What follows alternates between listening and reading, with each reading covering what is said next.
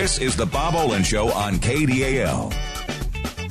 And away we go, the Bob Olen Show on the 10th of October. Good morning, Bob.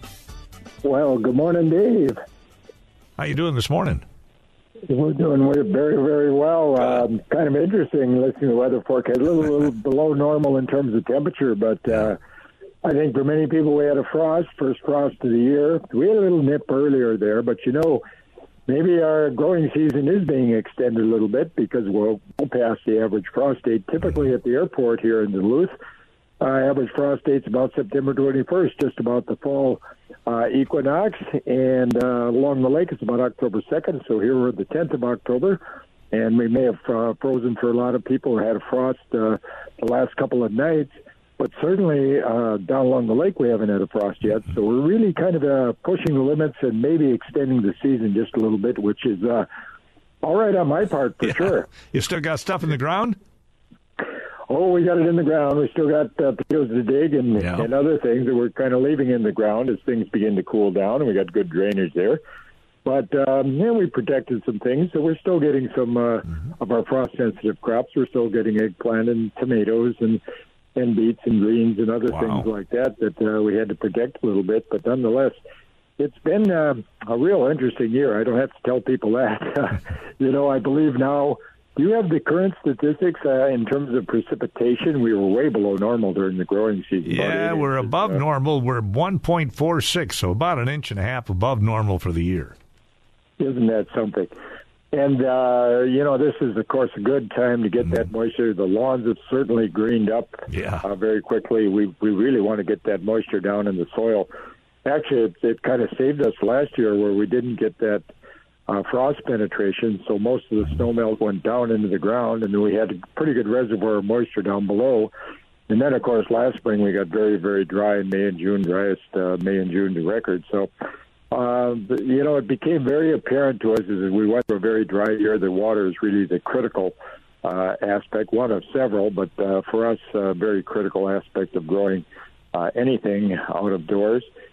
And uh, I think going forward, we can kind of expect some of these uh, temperature swings and some of these rainfall events. And there's going to be, I'm sure, a lot of discussion about the climate as we as we move forward. But the good news is uh, we are getting the water. We'd like to see it a little bit more evenly distributed, of course. But uh, I guess we can't really dial that in. But nonetheless, uh, the fact that we're getting some moisture now, uh, we're getting uh, moisture, of course, down into that soil profile. I think that's all good. It's good for your trees. It's good for your shrubs. Obviously, good for the lawns. Uh, they really have greened up. Have you had to mow yours again this fall, Dave? Yeah, it's been, uh, well, I mowed it, I think, last week, and it was terribly sick. And I'm sure Yeah. it's uh, grown ever since, so I may have to mow it again, I guess. Yeah, the landscapes uh, are lush and green now, and uh, quite a reversal from, from what we had just a, a few months ago.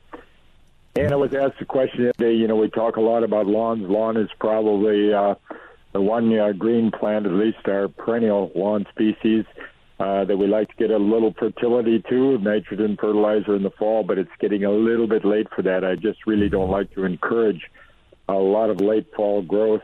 Uh, we really want to do that. Mentioned people right around uh, Labor Day there, so the plant can pick it up and then begin to harden off.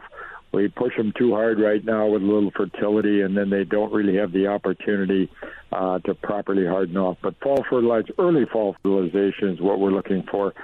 I think I probably would uh, would not be fertilizing at this point. I'd be concentrating more on uh, getting leaves up and composted and off the ground at this point. We're going to have plenty of time coming into late spring, which our next opportunity to provide some fertility for our lawns. They look lush, they look green. Most have come back from um, from that droughty period. Uh, some people have had to overseed where they actually got so dry that they lost uh, some of the lawn species, so they have to come in and, and replant. This is not uncommon in an out year. And I know we've got a broad listing range here in audience. Uh, some places we get north in the northern parts of the Iron Range and farther north, they had plenty of moisture. We get a little farther south of where we're broadcasting from in the Carlton area, and they were very, very droughty, uh, kind of the epicenter of the drought down there. So it was really quite variable. But everything seems to be uh, greening up at this point, which is uh, very good news, Dave. Yep, we have another uh, soaking rain apparently coming on Friday, from what we understand. Rain is pretty much likely on Friday. I'm not sure exactly how much, but it looks like an all day event. Yeah, and you know, it's. Uh, nobody likes it sloppy, particularly on a leaf-looking weekend uh, like the one we got Ah. coming up here. But nonetheless, uh, the, the moisture is extremely important. Getting into the ground this time of year is uh, is critical. We're watching, uh, you know, see when that first uh, snowfall hits. I would always like to have at least a couple inches of snow on the ground before we get cold, uh, colder temperatures, just so that we don't get that real deep frost penetration. But once again. Uh, that's kind of beyond uh, my controls, perhaps beyond yours as well, Dave. I hope so, yeah. It's not up to any of us here on Earth. nonetheless, uh, I think we are fortunate, and it, this uh, phenomenon of extending the growing season and not having really a, a killing frost until into October here. Uh, maybe we've got a week or two uh, lengthening in the growing season. That could have some uh, significant, significant effects on the types of plants we can grow. As well as what our planting schedules are, are certainly going to be, Dave. It must have been a good growing season down in Anoka where the world uh, record pumpkin was grown, and we'll have details on that coming up. First, we've got to take a break. The Bob Olen Show here on KDAL. All right, Bob, before we get to that record setting pumpkin, we do have a, a caller on the phone. Hi, who's this? Uh, this is Pat from Superior. Go ahead, Pat. I, I just Hello, wondered, you mentioned a university apple, a new one, a cross between Honeycrisp and Zestar. And, and what was that name of that apple again? That apple's got a very interesting name. It's called Kudo. Kudo? K- Kudo. I believe it's K U D O. Okay. And just, re- just recently introduced. The nice thing is it's not restricted. Uh, you know, the University of Minnesota, and uh, one of the reasons for this, as I explained, when Honeycrisp was so successful, and that was what we call open source. In other words, the nurseries could produce it and sell it to anyone anywhere in the world. It was uh, so well received, this unique con- uh, combination of juicy, sweet, it stored well, it was a very desirable apple, so it went throughout the world. You know, there's more to it than genetics to get a real quality fruit, and the, the best fruit was really raised in the Midwest. So the fruit quality tend to tend to tended to wane just a little bit when it was grown in other parts of the world. So this was impacting the reputation of the variety. So they started restricting restricting varieties and giving them different names. If they're going to be grown in the Northwest, they're going to be called one thing. If they're introduced throughout the rest of the world, another. Just so they don't they can keep the quality associated with the Midwest apple. But Honeycrisp was open. Uh, Zestar, which is the old Zesta, became Zestar, which is another great apple. That's open source; anyone can buy it. Then they went to a series of them uh, that they restricted just to commercial growers, so they could, in fact, determine where these uh, trees are going to be grown, and you had to meet certain qualifications just to keep the standards up. And they were, they're all patented now, and but those were not going to be released uh, until the patents were out, released to the general public about 17 years after introduction. So. Sweet Tango is one in that series. First Kiss. These, these are names that you, and you're probably seeing the fruit in the grocery stores right now. Again, they're great apples, but uh, Kudo, it's my information. It will be open source, so you're going to be able to buy that as a as a homeowner. And uh, it may take a little while for the nurseries to get some stock up. It takes a while to grow out these trees. So that by the time you buy a tree uh, from your local nursery, it might be six, five, six years old already. So it takes a little while to build up uh, stock and make it available, but it will be available. It's got, I haven't tried it, of course, but it's got uh, obviously great parentage, and um, it's it's also got a deeper red color, which I think is going to be very, very appealing. Uh, both uh, Honeycrisp as well as Zestar, uh, you know, have kind of a yellow or reddish color, uh, kind of a flecked color. This is more of a deep red uh, color to it. So I think it's going to be extremely appealing, and we're all kind of looking forward to being able to get the first uh, trees and get them in the ground. So it's fun, Pat. It's nice to hear from you as well. Did you get a frost over there where you're Uh, located? not not yet. Um, Wow, I that's one great. more question uh, about daylilies. These beautiful daylilies. You know, you see the picture and they send them to you, and then but can they be um, taken out of their hybrid hybridization by uh, pollination? Because sometimes Yes. it seems like I have daylilies that I'm expecting, and how long does it take before I even know if I got what I bought? You know what I mean? yeah, they can. make it with hybrids. They can definitely work their way uh, out, particularly. Can uh, they? That's what I wanted yeah, to know if if the bees and things would change them if they're planted side by side. Well, if they come, if they come, and if they spread just from the original plants, from the genetic material, they should be consistent. But we can also get some um, some movement, some seeding that occurs, and then this is where we get some of the variability from year to year. So it's it's possible, and sometimes they tend to uh, just diminish over time. Uh, the originals, of course, the old heirlooms, uh, they stay fairly consistent but some of the newer hybrids uh, they can uh, they can change up a little bit on you, but should not be from uh, from the underground rhizomes that spread from the original parent plant. So you're going to be good, uh, should be good for the most part, and most of when these lilies get established and begin to spread, a good hardy plant like that, they should stay consistent. The term we use, they should stay true to type, true to the way they were introduced. Right.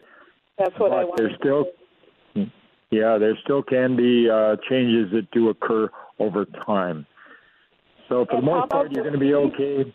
You get seeds from them, and how long does it take you to grow from seed um, that was produced by them uh, to a full plant? How long will that take? Well, it's going to take, uh, I would say probably, because you're going to have, uh, you know, you'll seed them out the first year. If you want to give it a try, that's where the variability will come in, of course in that next uh, second and third generation when we're coming from from seed, and uh, that probably does take about three to four years before you actually get uh, a decent sized plant okay. from those. Yes, that's that mm-hmm. takes a while then if you don't buy them in um, a clump. Then, right? Yeah, uh, generally uh, we recommend buying in a clump or the vegetative material. You're going to get flowering much faster, and then you don't have to worry about this this variability. But sometimes it is kind of fun to uh, save the seed. You can do this with so many plants. A, a potato would be an example. I know you're a vegetable grower, and uh, we of course take the potato from the tuber, which should be remain consistent. But you can actually transfer pollen uh, from the flower, which is on the upper portion of the potato plant as well. And this is where you get uh, some of the variability there, Pat. Okay. And how about this pirate bug that have you are you aware of that? It bites like everything and it's a tiny little thing. Um, have you had have you had that experience with it? I've I've not experienced it. I've read about it, but I've not uh, experienced yes. it at all. Yes, yes, oh, we have. Yeah, and and uh, of course the ticks are still out, you know, working in the gardens and stuff too. But I'm just wondering if you knew anything about this pirate bug. Yeah. I I really don't know a lot about it. A lot of these insects, uh, they'll come, they'll come up from the south, of course. Uh, yep, yep. And uh, they often don't get here, but that's the first time you're the first person that's mentioned you've actually seen it and been bitten by it. Is that right? Yep, mm. yep. They, mm. they bite. Well, we'll have to research that one and see what we got going there, Pat. Oh, okay, well, I thank you. I just really wondered about my daylilies because some of them aren't the color that I bought. You know what I mean? And yes, they can they can bleed out here. There's no doubt about that. Uh, they should at least in that first year be consistent. If they're not, sometimes there can be problems on the productive side as well. Uh, making sure that you get the right varieties. We sadly see this in a lot of uh, plant material, seed material, and other things. Sometimes they can get mixed up at the uh, at the productive level too. So um, they okay. should be consistent That's what I wondered, first year you know, or two at least. The right things or what? Or and if they don't yes. bloom, then what? You know, is that a light problem or? Um, well, yeah, it certainly can be there. It it can be a timing problem. You know, the flowers, reproductive portion of the plant. So sometimes it takes a few years before they really start to flower. They go from the juvenile to the adult uh, okay. phase. So some sometimes we have to be just a little bit more patient with uh, perennial material, okay. uh, such as the daylily. So a little patience there, and and hopefully they should be good and winter hardy for you. So you shouldn't have an issue there. The daylilies tend to be very hardy, don't need to be protected, but the moisture is going to be good that we're getting, and then hopefully we get a little snow before we get some real cold temperatures. That mm-hmm. how how is your tomato crop ripening? Are you uh, Well, Are you coming I didn't along get there? too much. I think the chipmunks were in there. I have a lot of critters around, and I think they were feasting on them well before ours were. But I, I was Oh, able okay. to oven dry some, but you know, not like other years. No. Yeah, it, every year is a little different. The tomato crop was a puzzle for us this year. There's a lot of factors that come in getting blossom set, fruit set, and then ultimately fruit development. And uh, but uh, now folks are getting uh, by and large some pretty decent tomatoes. You know, we got a salsa fest coming up. You're probably aware of that a week from uh, today, actually.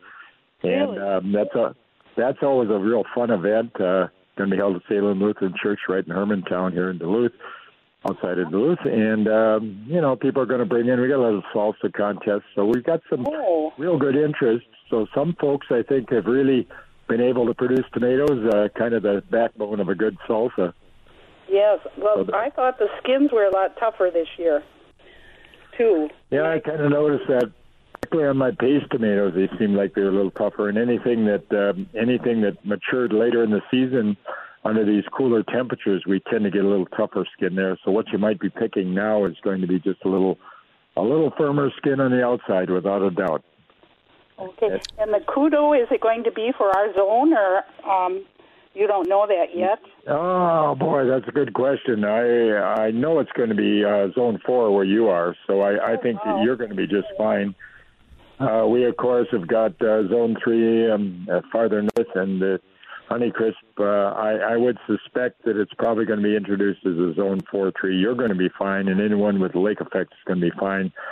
And then you're going to have to look for protected locations as you get farther north. Well, the apples have been a lot smaller this year, on our side here. But are they still going to be getting bigger, or are they done Um, growing for the year? No, they're they're pretty much done growing for the year, and, and you want to watch them a little bit because you can get uh, you obviously can get uh, damage when we get temperatures not at the freezing level or 30, but anything below 30, you want to get them off the off the trees, or at least 28 they can freeze on the trees. So you want to make sure you get them, but they're pretty well set up and growing, and uh, that can be the size can be related to real heavy fruit year. If in fact there was a a lot of fruit there, then the size gets a little smaller and assuming that there was enough moisture, but you were extremely dry there as well in the Patterson Park area. Is that correct? Right, and we were watering too, but they just all seem smaller. Yeah. Then oftentimes on a mature tree can be the fact that there's a real heavy fruit load, so there just isn't enough energy to go around. So the fruit, you got it's there in abundance. There's plenty of it, but the individual fruits are a little bit smaller. Try dropping a little if you get a uh, a real heavy fruit set um, after the fertilization's occurred. The fruits are very small. Try dropping some of those uh, d- additional fruit, and that will increase the size for you. Okay, okay. Thank you for the call. Appreciate it. We're at uh, nine thirty-seven. We got to take a quick break uh, as the Bob Olen Show continues on KDAL. We are back. More of the Bob Olen Show here on the 10th of October. Bob, let's talk about that huge pumpkin grown in Anoka County in Minnesota. They took it out to the, uh, I guess, contest at Half Moon Bay, California. The pumpkin weighed in at nearly 3,000 pounds.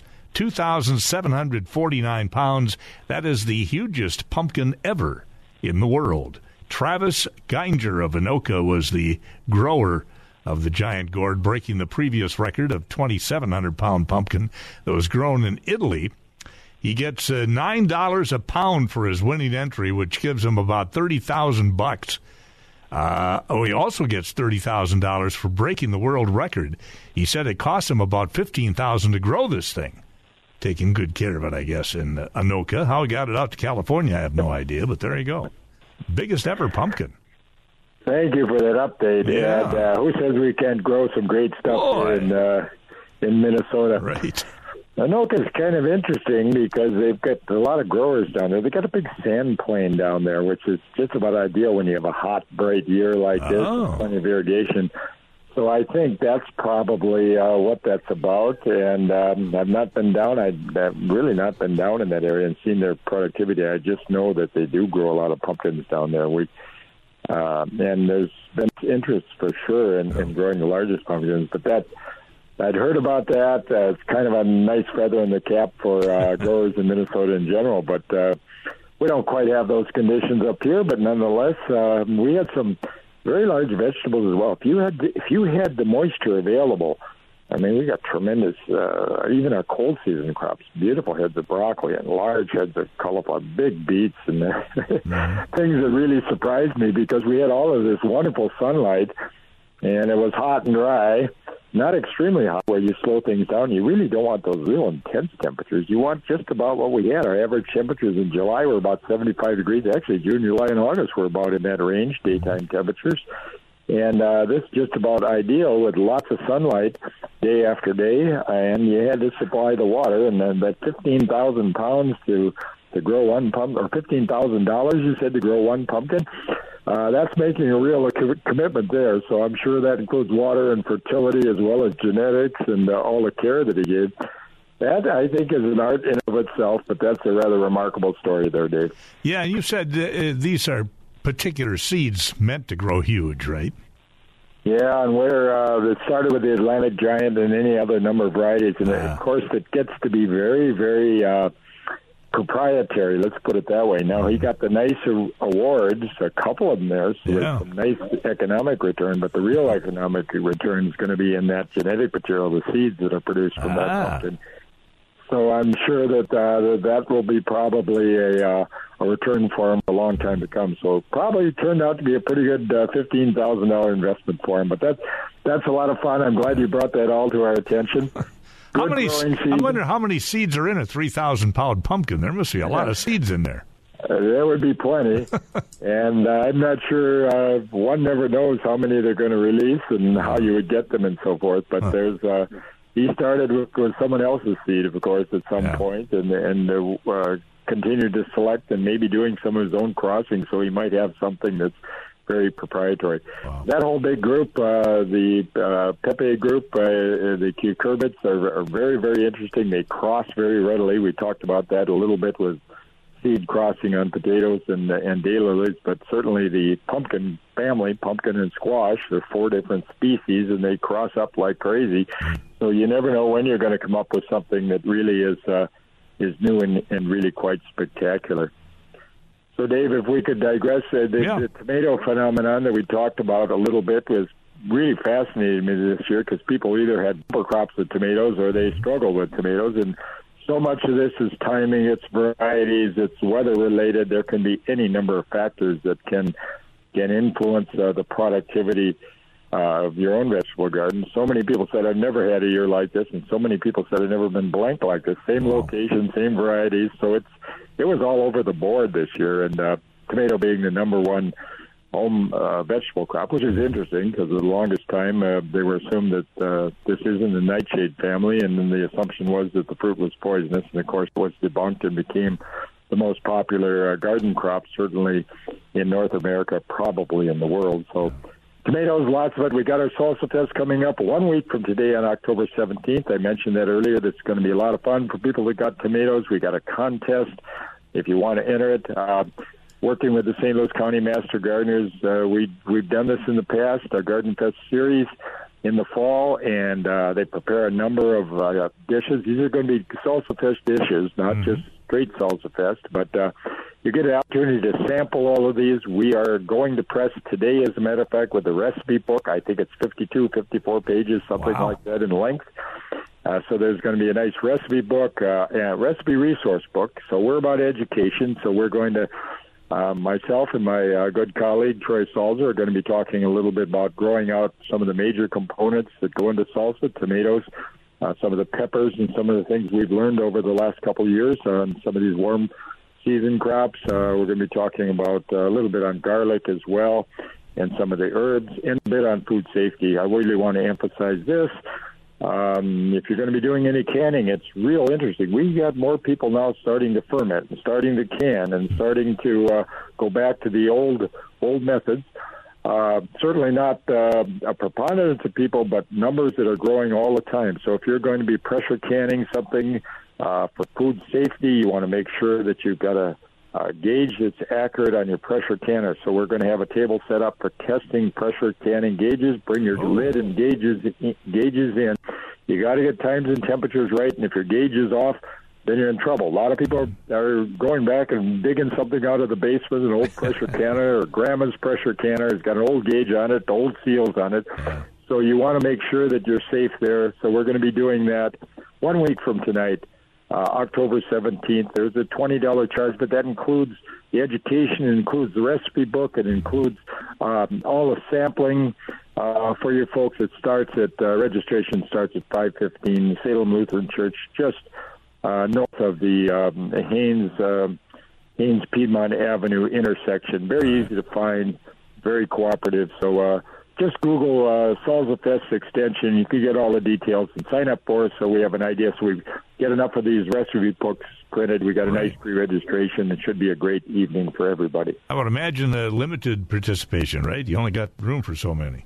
We only have room for so many, Yeah. and I'm thinking um, we're probably going to be in the 50, 60 person range. So Wow. make sure if you want to attend that you get in there quickly. We'll have a nice experience for everybody, and we'll have educational displays, and it's just a All right. fun time. We've got a recipe contest. You got a great salsa. Just to indicate that you want to enter the contest, those uh, salsas have to be there early. We got celebrity judges that are going to help us judge. So all the activity. The program begins at six o'clock. Will be done by eight thirty. Right. And um, if you're bringing a recipe, uh, it has to be here about five fifteen. If you're bringing a uh, salsa to enter into the contest, so it's going to be a fun time. Uh, we'll have a great time. Remind people that again next week. But register Yeah. now. Google Salsa Fest extension, and you will see it uh, up there and all the details for you. Call in a registration or uh, or register via uh, the internet, and uh, we hope to see a lot of folks out for this event. Sounds good. We'll take another break, Bob. Be right back. More of the Bob Olen Show on the way.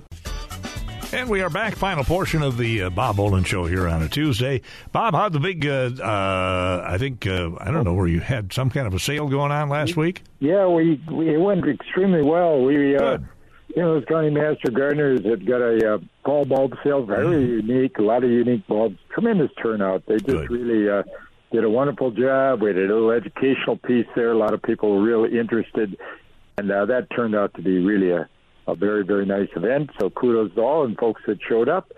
And uh, you know, it's kind of interesting. Um, I want to speak a little bit more of this educational thoughts in for people. You know, we we would really hit some frost here over the last uh, couple of nights. Most people away from the lake. The lake's, of course, a, a real nice buffer for a lot of folks. But uh, we kind of had our first killing frost, a lot of different locations, and you know, I we use that kind of as a guide. And I, I talked a little bit earlier about being a little bit conscious of not over fertilizing lawns at this point. Hey, that fertility, last fertility, should probably go on two to three weeks before that first frost, just so we have plenty of time for that plant to pick up the, the fertility. This is the lawn plants now. These are the perennial grass species, the common Kentucky blues and the, the fescues. And we want them to pick up that fertility and grow with it, but not get a soft growth that can occur. If you go too late in the season, still lush its growth with all all the moisture we've had, but we get kind of a soft growth. So two to three weeks before that frost, we want to uh, get our fertility down or a little bit earlier in the fall if possible. And then two to three weeks after that frost, that's when we want to be planting our spring flowering bulbs and planting our garlic. So we're probably still a little early for putting spring flowering bulbs in the ground. We could uh, we've been a little below normal, Dave, but as you know, in terms of temperature, we can be above normal in a hurry as well. So we probably want to delay the planting of our spring flowering bulbs another um, week or so. We typically have used October 15th as a good planting date, but toward the end of October, we want them down in the ground.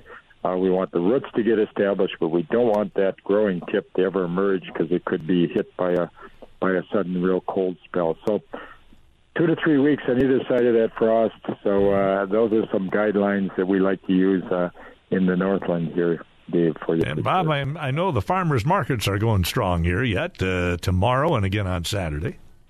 going very strong. Uh, Duluth Farmers Market's the one market that keeps going right through October. Wow. And it's kind of interesting because we still have summer crops out there. We've got some eggplant, tomatoes, and other things that are there, as well as a tremendous collection of a nice winter squash, uh, beautiful potatoes, onions, uh, any number of fall crops that are coming in. And locally grown is quite different. It, it's just very, very high quality. Our growers do a very, very nice job.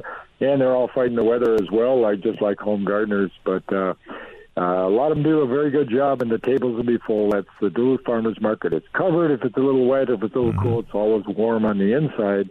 Two to five on Wednesday afternoons, and then Saturday is great time. Bring the kids out. Uh, they get a token. We get music. Uh, that's eight to twelve on Saturday, and very interesting phenomenon that we're seeing among people. There is an awareness out there that just eating real food rather than everything that's processed. A lot of discussion about that now. The importance of that the awareness of that, and then this phenomenon called fermentation, where um, you know for years we evolved with fermentation being a main storage uh, mechanism. We didn't have freezers, didn't have a lot of these canning systems, so fermentation was a big deal, and all of the very specific uh, biome that's associated with fermented food. I'm really surprised the number of people that are starting to ferment uh, their food and picking up product and, and fermenting, canning, storing. So a lot of these uh, veggies are going to be there for folks. Uh, it's a good time. The markets are still full. And again, 2 to 5, 14th Avenue East on 3rd Street for the Duluth Farmers Market, and then 8 till noon uh, on Saturdays, which is always just a, a great time regardless of the weather. So yeah. thank you, Dave, and oh, thank you, you for all of our callers. Uh, uh, a lot of interesting stuff going on in this great uh, hobby called uh, gardening. It's just a good time for everybody. Thank you, Bob. We'll catch you back here again next Tuesday. We'll do it again. You bet. Thank you, Dave. Bob Olen Show here on KDAL and checking the weather forecast coming up.